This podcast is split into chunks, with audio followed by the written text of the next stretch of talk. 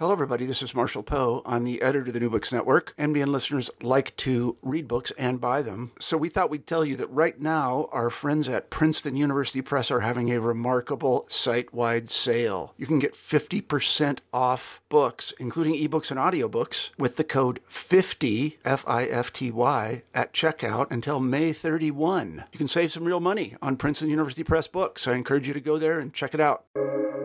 Welcome to the New Books Network. Hello, I'm Natalia Shpylova-Saeed. I'm a host of New Books in Literary Studies, a podcast channel on the New Books Network. I'm delighted to speak today with Matthew Hart about his book uh, Extraterritorial A Political Geography of Contemporary Fiction, published by Columbia University Press in 2020. Matt Hart is Associate Professor of English and Comparative Literature at Columbia University. He's the author of Nations of Nothing But Poetry, Modernism, Transnationalism, and Synthetic Vernacular Writing, which was published in 2010. Matt specializes in 20th and 21st century English literature with an emphasis of modern and contemporary literature and political history. Hello, Matt. Thank, thank you for Hi. joining me today. Hi, thanks for having me. And congratulations on this recent publication. So, in the introduction part, you explain in detail what uh, extraterritoriality is. The explanation is uh, also preceded by some background. Before we talk uh, about the term and concept itself, would you share with us what prompted you to write on extraterritoriality? Well, the original idea for the book came more than a decade ago now when I was teaching an independent study with my then graduate student, now uh, herself a, a, a, doctor, Tanya Lown Hecht. Um, this was when I was still teaching at the University of Illinois. Uh, and that independent study was on the German writer W.G. Sebald. And Tanya and I both noticed that he used this word extraterritorial in quite often and in quite uh, an interesting variety of places. So we began to ask ourselves why this kind of ugly Latinate legal term um, that's difficult to say and horrible to write um, was used so regularly in these very beautiful and poetic and melancholy meditations on things like the history of the Second World War or the history of the herring in the North Sea. Um, and so that began a kind of process uh, collectively, the two of us looking into the meaning of this word and into its histories and so on. And, you know, you very quickly learn that a word like extraterritorial means literally beyond the territory. And that makes sense for a writer like Sebald, who is a writer who was himself an emigre. He moved from Germany to England um, when he was relatively young and led, left you know, most of his life outside of the country that was his home and that was the language that he wrote about. So it's a word that evokes a lot of ideas around exile, migration, the transnational, all themes that were important to my first book, and all themes that are really important, I think, to any study of modern and contemporary literature. Um, but the really interesting thing about extraterritoriality is it has also this very specific legal and political history. It's not just a metaphor for exile or for migration. It names a very specific set of historical and legal conditions under which states have done things like exploited um, other states. So it's important to the history of colonialism and empire. It's also crucial to the history of diplomacy. Embassies and consuls work according to a juridical logic of extraterritoriality, where we sort of pretend that, you know, the American consul in France is really American soil um, on French territory. Um, and it's also been crucial to things like the history of maritime trade and exploration. There's a really important moment in the early modern period when states agree that they aren't going to make territorial claims to the oceans. And that's crucial for, again, the development of European imperialism and maritime colonialism. But also, it's still crucial to networks of foreign trade um, and the way in which people, commodities, and information move about the world. The internet is likewise, in many respects, an, an, extraterritorial space, a space that's governed by a whole set of regulations um, that states and national governments agree to, but which exists beyond the power of any one of those states. Even very powerful states like the United States can't claim to actually have juridical or governmental authority over the internet. And then finally, outer space. I mean, who knows whether we'll actually ever end up living in an extraterrestrial fashion uh, but likewise, the same kinds of legal regimes that apply to the oceans and to airspaces often apply to, to the space beyond our atmosphere as well. So there just seem to be an increasingly interesting number of ways in which the concept, the language, the history of extraterritoriality seem to describe really important dimensions of 21st century literature and history and culture. Mm-hmm. Yeah, I was um, uh, really intrigued by um, that uh, moment uh, in your introduction when uh, you draw attention to our understanding of oceans and um, how we perceive ourselves while being outside some conventional geographical space, which is uh, designed and which is somehow determined by political terms. However, when we find ourselves in, in the water, so to speak, so uh, something happens to um, how we perceive ourselves, right? And something yeah. happens to how our understanding of the world as well is uh, shaped. So this leads uh, me to um, uh, my next question about uh, this definition. So you define define extraterritorial as open in part and as an uh, opposite to uh, territorial which is understood mm-hmm. as closed. However, uh, these are not absolute oppositions. No. They are oppositions which shape each other, and in other words, there is some um, interdependence here, which is negotiated by each of these concepts. Uh, would you comment on the three components of your argument about uh, extraterritoriality that you outline as historical, literary critical, and conceptual? Okay, so I mean, as you point out, the I'm, I'm trying to be quite careful in defining how conceptually and historically uh, extraterritoriality functions. Um, there's not a huge amount of scholarship dealing with extraterritoriality outside of areas like international relations and legal and political history. So it's a concept that it has been used somewhat by literary critics and scholars of culture and art, but not a great deal. And to the extent that it has come up in the scholarship, it's tended to be simplified somewhat. So that one thing that happens, for instance, is there's too much emphasis on what you were just talking about the open uh, and liberatory dimension of the extraterritorial. So that you go into a space like the oceans and none of the normal rules apply. Um, you're in some new oceanic utopian space of possibility of liberation. And that is one really important part of the of the puzzle. That's why I begin the book by talking about a, a curatorial project uh, from Israel, Ex Territory Project, in which artists are exhibiting video artworks projected onto the sails of yachts that are sailing around the eastern Mediterranean between Israel and Cyprus, but outside of Israeli territorial waters. And that means that it's a place in which Arab and Israeli uh, artists can exhibit together outside of the context of things like the Palestinian Palestinian boycott of Israeli cultural institutions. So that open part is is there, but there's also the closed dimension or the dystopian dimension.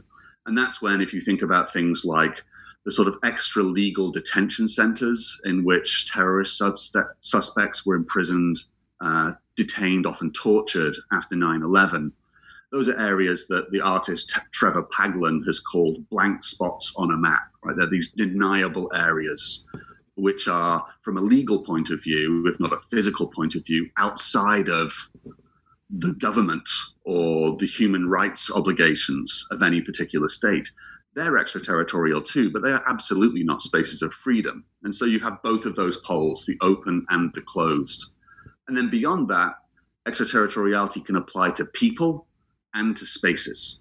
So it's not just an aspect of geography, it's also an aspect of personhood. And the perfect example of that is in a city like Shanghai in the period between the Opium Wars and World War II. So from the 1840s through to the 1940s, there's a hundred years in which the international city, the international settlement in Shanghai, you know, the British didn't make any claim to the land of Shanghai like they did to Hong Kong. It's not a territorial imperial colonial claim, British people just walked around like in little bubbles of English law, immune from from the Chinese officials and from Chinese uh, from prosecution by the Chinese legal system, and that was enough, right? You don't need to make a claim to the land if your people are insulated uh, from any uh, sovereign authority of the place that you're working in or the place that you're occupying.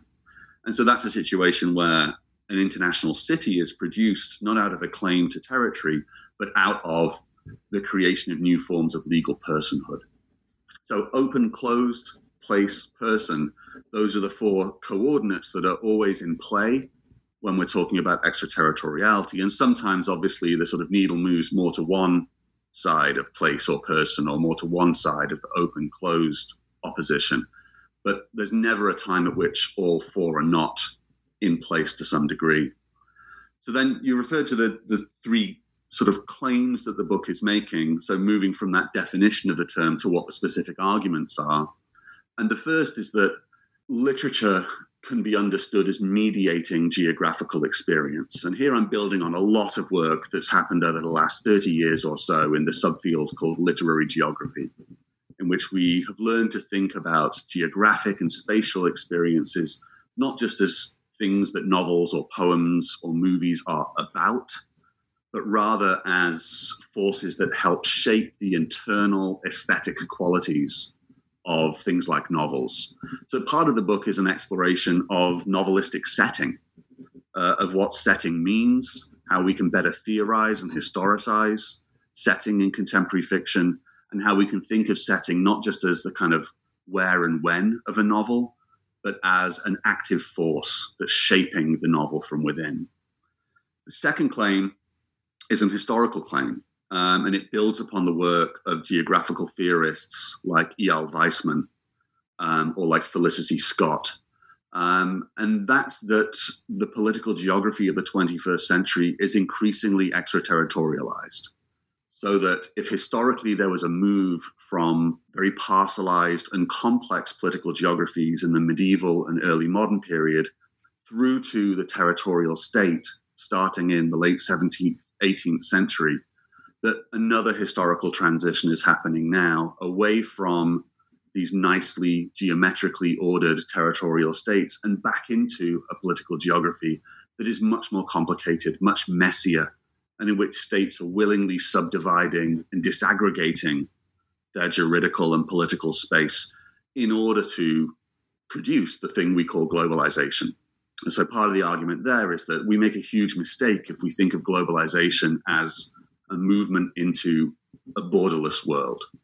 Globalization is instead better understood, I argue, as moving into a world in which borders are multiple and mobile. Right? It's not a lack of borders, it's the border now shifts and appears at different places, or the border is partial, right? So the border is not between one country and another, but it might be a border that regulates the movement of people, but not the movement of goods or it might regulate the movement of people and goods, but not the movement of information. Um, and those borders may occur at the edge of a country, like the fortified Mexico US border, but they might also appear within a nation state. So, for instance, in an international airport, um, which might be right bang in the middle of a city that's bang in the middle of a, of a country. So, there's the literary claim and the, and the historical claim. Um, and then the sort of broader conceptual claim gets us back to the arguments about the four parts of extraterritoriality and how we can better understand the complexity um, of that concept and of that history.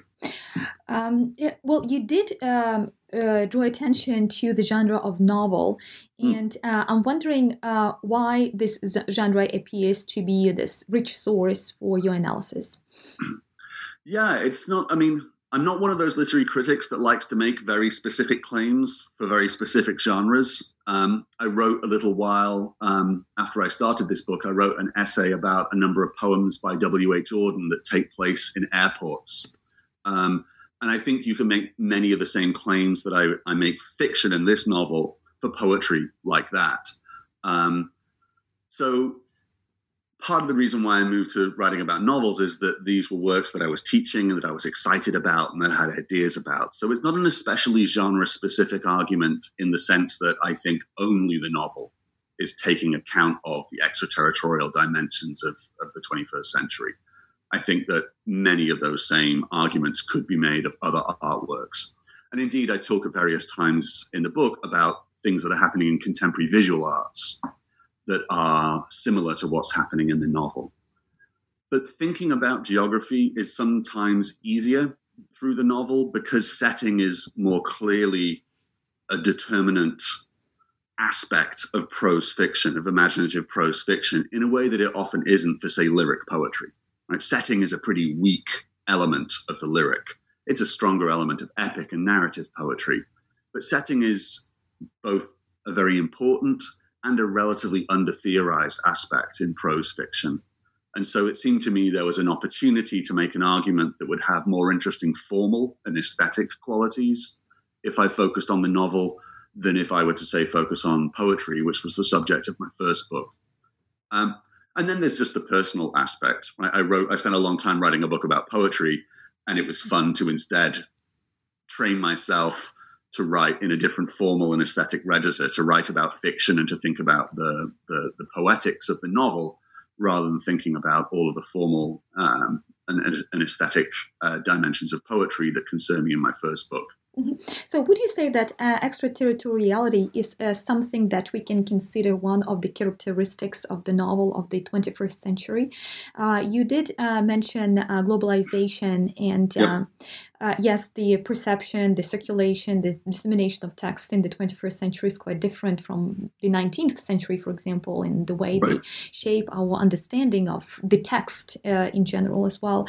And uh, it's indeed a compelling idea, globalization as not lack of um, borders, but actually the existence of multiple borders.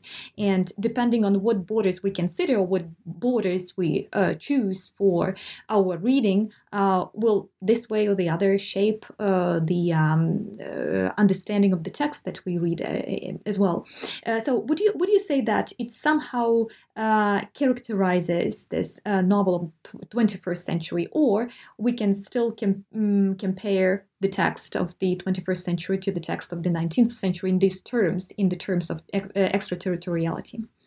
Well, I think to answer the last question first, yes. I mean, I think there are absolutely, we could find texts from the 19th century, from the 18th century, from the modernist period at the beginning of the 20th century, where the language, the concept and history of extraterritoriality would be a useful heuristic uh, for thinking about those texts. And I talk briefly in some parts of the book about some early 20th century texts, especially ones written by British and American writers visiting the international settlement of Shanghai, in which clearly they are aware of, of extraterritoriality as a political and legal phenomenon.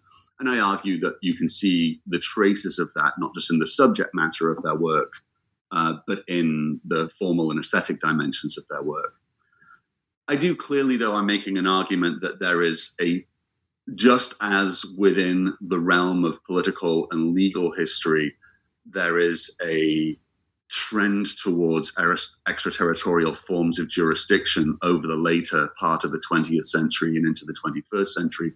So, too, I think that there are ways in which that history is present within the body of prose fiction that I study which is to say extraterritoriality if i'm if the empirical claim i'm making about the direction of of political and legal history in the present is true and and if literature mediates political and legal history which is one of the fundamental premises of my book and also of much materialist literary history then there ought to be um, a, a, commensurate effect within the world of literature itself. And part of the argument of the book is to try and demonstrate that that's the case.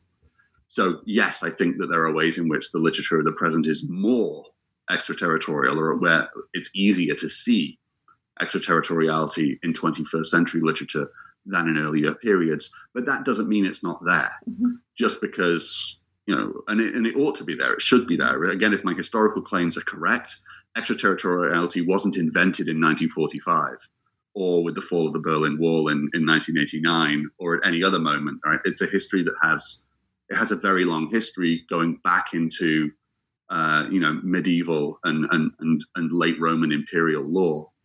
Um, and there are forms of it that we can see all the way back into prehistory, right? Part of what I'm trying to get us out of is making a kind of rote connection between political authority and making claims over land right? That's something which we think of almost as axiomatic within the modern period, right? What do kings, what do parliaments, what do states rule over? They rule over land. But you go back into the period of time before the development of modern states, and those claims just aren't necessarily the case, right? It was for a very long time much more common to make sovereignty claims over persons than over places, right? The, the claim over land is incidental because people are on land. They farm it, they use it, they hunt on it, they gather crops on it. But the sovereignty claim was over the people, not over the places where those people were, which makes sense because those people would often be nomadic or semi nomadic. So if people are moving constantly across the land, then you know the, the, utility of making a sovereignty claim over land is much smaller. So again, the history is long, and what, and if if extraterritoriality shows up in literature and culture, we would expect it to show up in literature and culture that's as long as that history. And I think that's the case. I mean, you look at a play like Oedipus Rex, for instance, by Sophocles, and the way that that play ends with the banishment, the self banishment of the mm-hmm. king who is also the criminal. And that's a, a, banishment beyond the territory, right? Into a place, an open extraterritorial place of lawlessness. Um, and that's crucial to the meaning of that play because if Oedipus is as guilty as he is of the crimes that are as bad as they are, incest and parricide, then how is exile anything like a consequential punishment for that crime? Well, it's consequential because to banish yourself from the city state is to subject yourself to the condition of being an outlaw, uh, to being beyond the protection of the law, where anyone can kill you with impunity. Uh, so it's effectively a kind of sentence of death.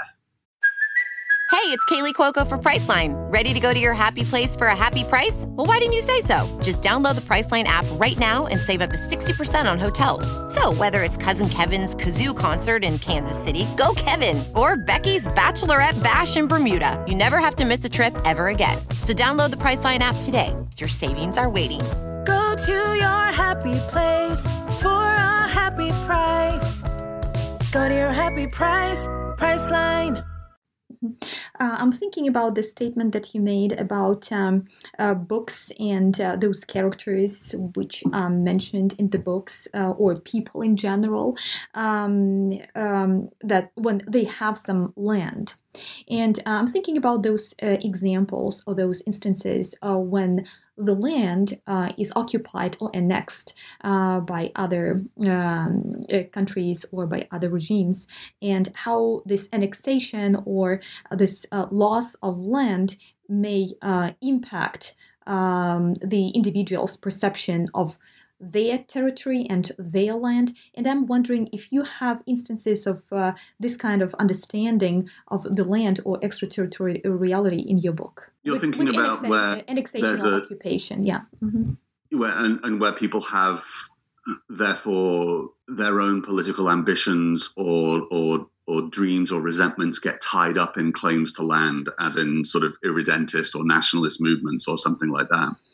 Um, yeah, I don't spend a huge amount of time studying that kind of thing in this book, partly because I'm interested in the opposite, mm-hmm. right? Where where people's uh, where we can think about forms of, of, political ideology or political authority that are not directly tied to land. But yeah, it's it's obviously the case that just because political authority need not be tied to land, it doesn't mean that it isn't. Mm-hmm. Um, and you know, one of the instances of this I'm interested in complicating this history, but there's a long history of thinking about the historical novel, uh, the genre of the historical novel that, for instance, uh, Lukács uh, writes about in his landmark book, The Historical Novel.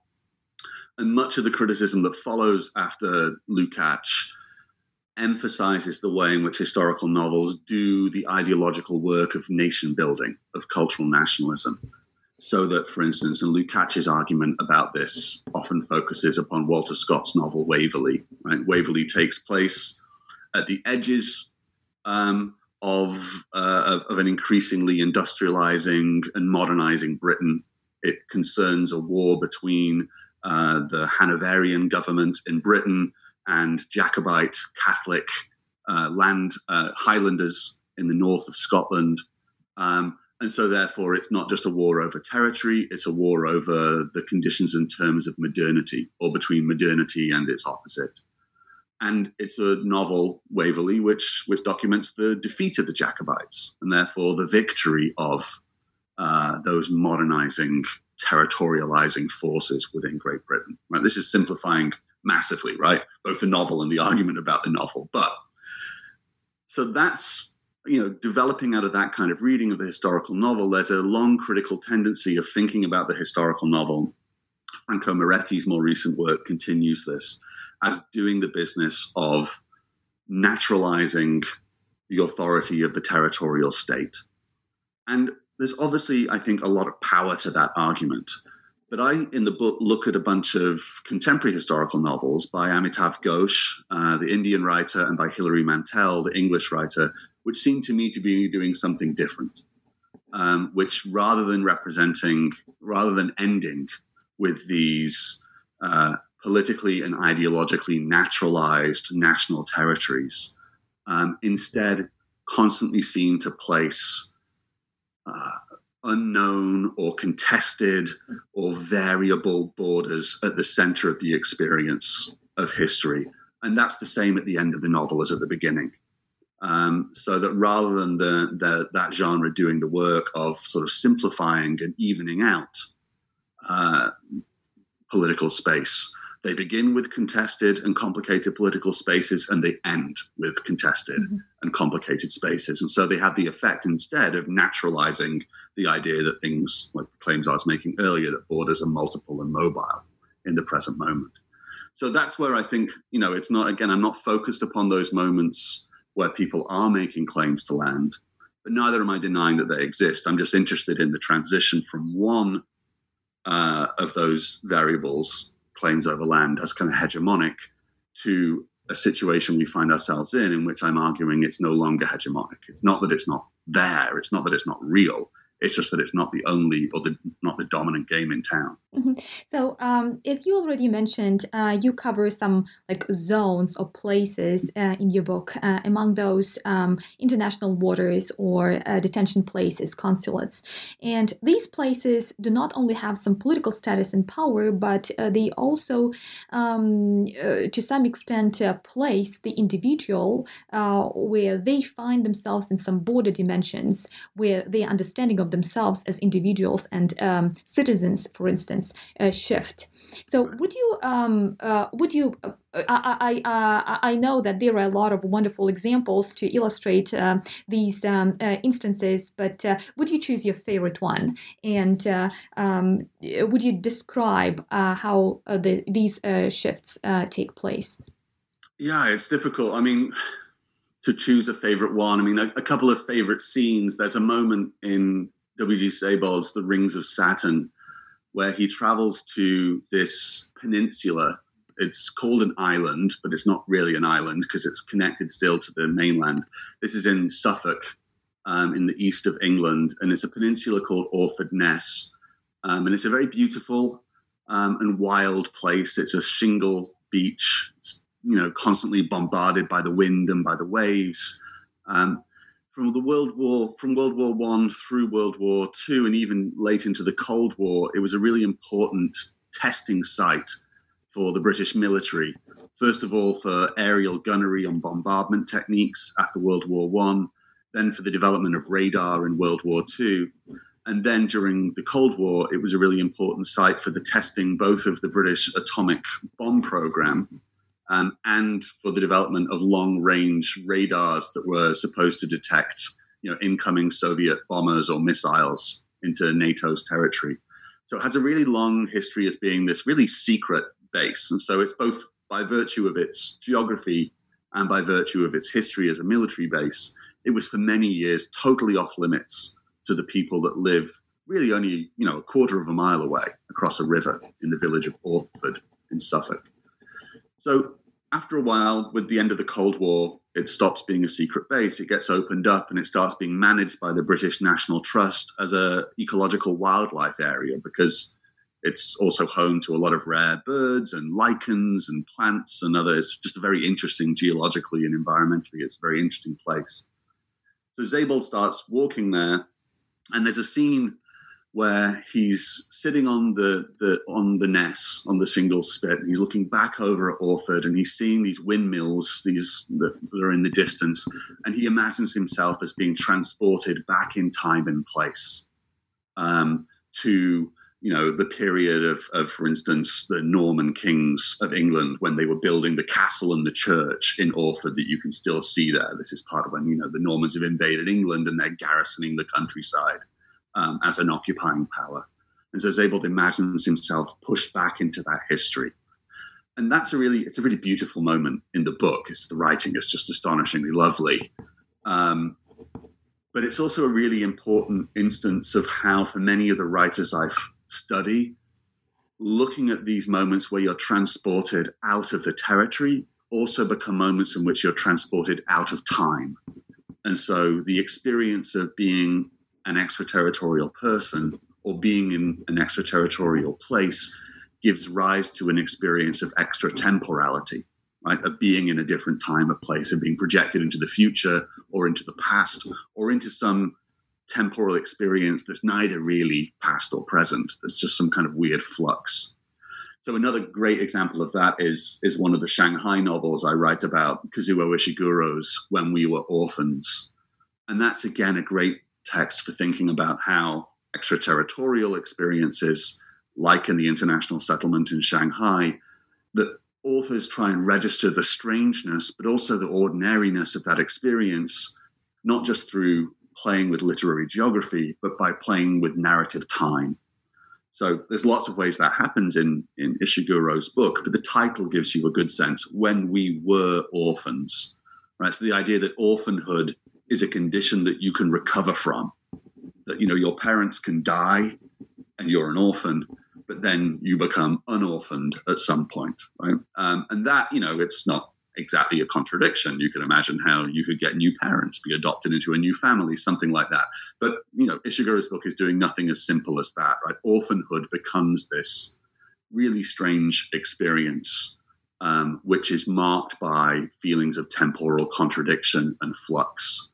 Right? That you're never not an orphan, but you're also uh, never wholly an orphan. Mm-hmm. Um, so those are just two instances where you know the, the, where these novelists are really thinking about how a relationship to extraterritoriality it's both spatial and it's temporal um, and it's not just an inert political situation right i'm outside the territory i'm inside the territory right it produces all sorts of weird experiential and existential uh, conditions and any examples from uh, visual art um, uh, area um, well, there's one of the ones that I write about in the book is this really astonishing video work by the artist Mark Wallinger. So he's a, a British artist. He's best known for a, a, an installation that he did called State Britain, um, where he reconstructed a protest against the Iraq War. This is a protest that the British activist, peace activist Brian Haw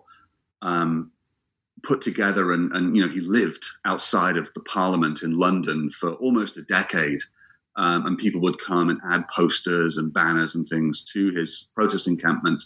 And at a certain point after it was torn down by the police wallinger reenacts it within the tate gallery.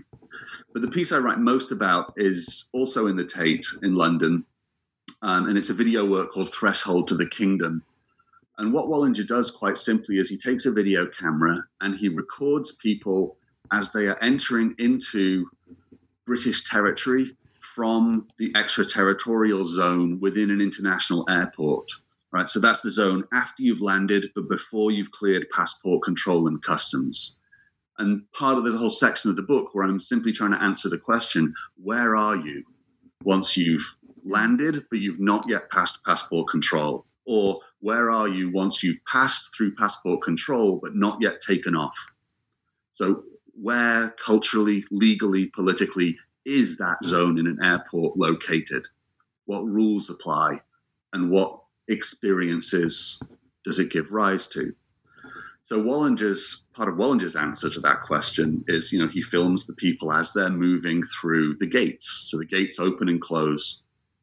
He then slows that video down and he sets it to an incredibly beautiful piece of Christian choral music um, that's part of the Vatican's Easter week services. Um, and this is a piece of music that for many years was kept secret. It was only ever played within one chapel in the Vatican, and no one had access to the sheet music. It was this very cloistered uh, aesthetic and religious experience. So the effect of this is it makes people, it makes it look like this this totally ordinary experience of arriving in an airport is in fact arriving in heaven. Right, you're passing through the pearly gates. You're entering through one kingdom, the kingdom of, of, of mortal human life, into another kingdom, the kingdom of immortal, anointed, heavenly eternity. And that's a beautiful allegory for the way in which that experience, which for many of us is totally ordinary, of just getting off a plane and going home, is for refugees, for migrants, for asylum seekers, an incredibly loaded moment of judgment. Right? If you're escaping civil war or persecution in your home country and you're arriving in, you know, the international arrivals hall at London City Airport, that moment of going through those gates is a scene of election right, or of salvation. It might literally make the difference between life and death, or between being isolated and lonely and being with your family and your friends. Um, so Wallinger really, I think, really beautifully draws attention to the stakes of that moment. Um, and then also the the uncanniness, the weirdness of the space that those people have just left right, where they're not yet in Britain, right? If you're an asylum seeker and you're in the international hall of an airport, you've arrived, but you've not yet arrived because until you cross through that barrier, the state has the right to detain you, to deport you. Um, you're not safe, right? So that moment of those travelers passing through the gates is a moment that for some of them could really mean the difference between, you know, danger and safety or life and death. Mm-hmm, mm-hmm. Um, so, uh, what you just described made me think about those textual markers, uh, which help us uh, pay attention to this uh, extraterritorial experiences uh, in uh, in books in the texts. and you um, did already mention some of them. those can be some extraterritorial topoi, or those can be comments made by characters, or um, comments which are made directly or indirectly. Um, it also makes me think about uh, some maybe traumatic experiences which somehow intensify the extraterritorial um, uh, extraterritorial narratives or extraterritorial uh, experiences. Is that is that true? Because you did mention um, uh, something about um, uh, cultural nationalism, and uh, I think that some traumatic experiences would be a huge factor in how um, territory is perceived or how uh, the individual uh, sees the shifts between national borders as well. Yeah, I think that's the. I think that's absolutely true of, of a writer. I mean, again, I've referred to him already a couple of times, but Sebald. Um, so for Sebald, the experience of extraterritoriality is strongly linked to histories like that of the Holocaust, mm. um, of the Jews in Nazi Germany or Nazi occupied Europe. Um, so, one of the first terms that I got really attached to in Sebald is a moment in his book, The Emigrants, where he's talking about the painter who he calls Hans Ferber, um, who, but who's in fact, you know, uh, based upon a, a, real life English painter, Jewish German English painter, Auerbach. Um, and and this is a, a, figure who has very clearly his his movement from Germany to England is a traumatic experience, and it's a, it's experience of dispossession, of, of genocidal murder of his family and his friends and his acquaintances in the country in which he once lived. So it's not a happy story of post-national migrancy, right? It's a it's a story of a person who was violently and cruelly uprooted and sent to a place that he in which he was safer but to which he didn't belong and Sebald just says very briefly about his character Ferber that his relationship to Germany would be forever an extraterritorial one, or is forever an extraterritorial one. I'm quoting from memory here and almost certainly inaccurately, right? But that word extraterritorial in the German and in the English is the same word. Um, that dominates his experience. And then that's true also of, say, for instance, the protagonist of Sebald's novel Austerlitz, uh, which is also uh, crucially about uh, the experience of children who were relocated to Great Britain in the context of the Judeocide in the 1930s and 1940s, in this case through the Kindertransport system, um, in which uh, Jewish children in German occupied territories were, were moved by train and boat into the UK and therefore saved right from extermination but also at the loss of language, culture, family, a sense of home, um, and you know a deeply traumatic experience for many of those children, even though they were you know undoubtedly saved from from far worse as a result.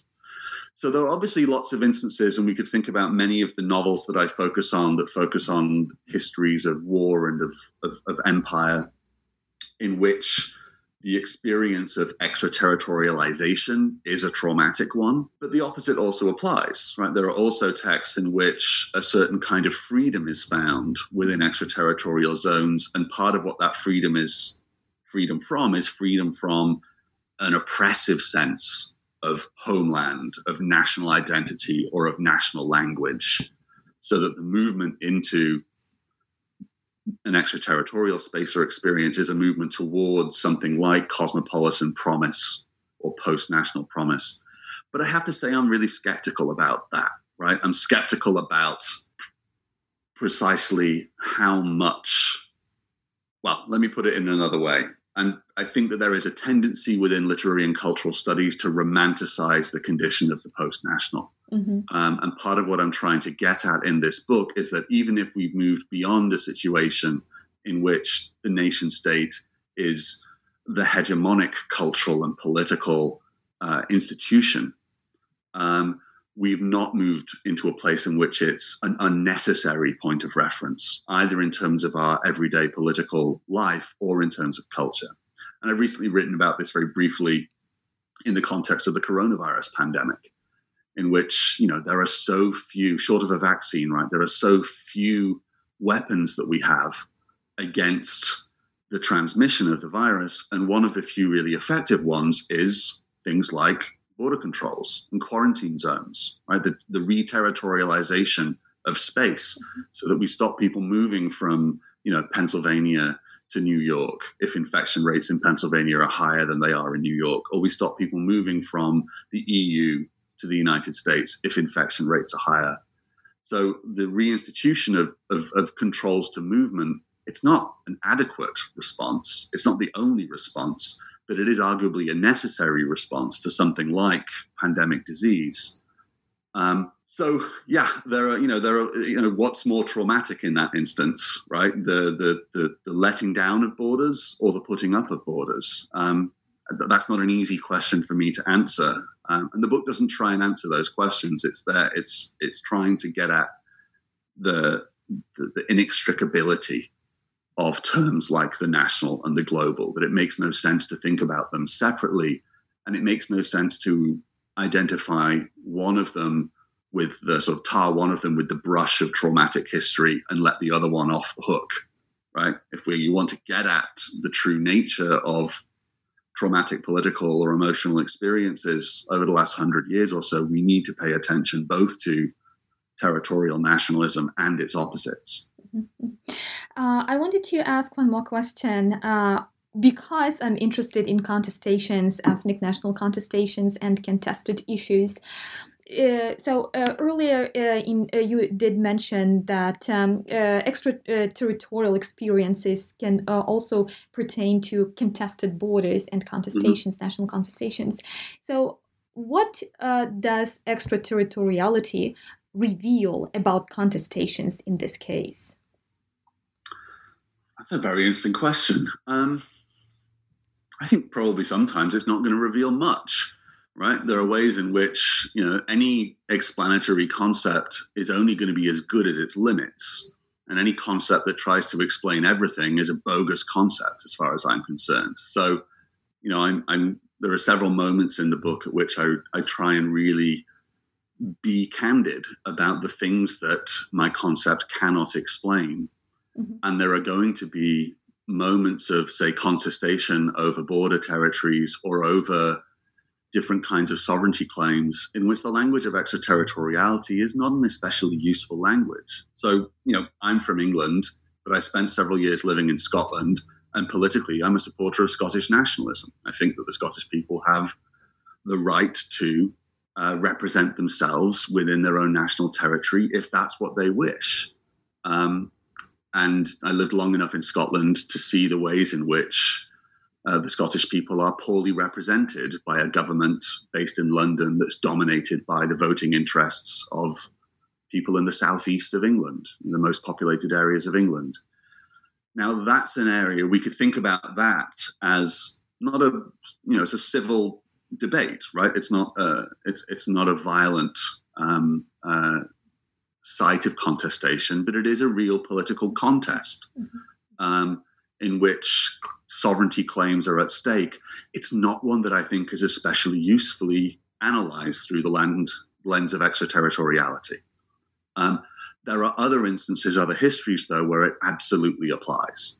Um, and, you know, again, I've referred to it a couple of times in the book, um, but the history of, of, of British, American, European imperialism in China is a story you cannot tell without the language of extraterritoriality. Again, it's not adequate mm-hmm.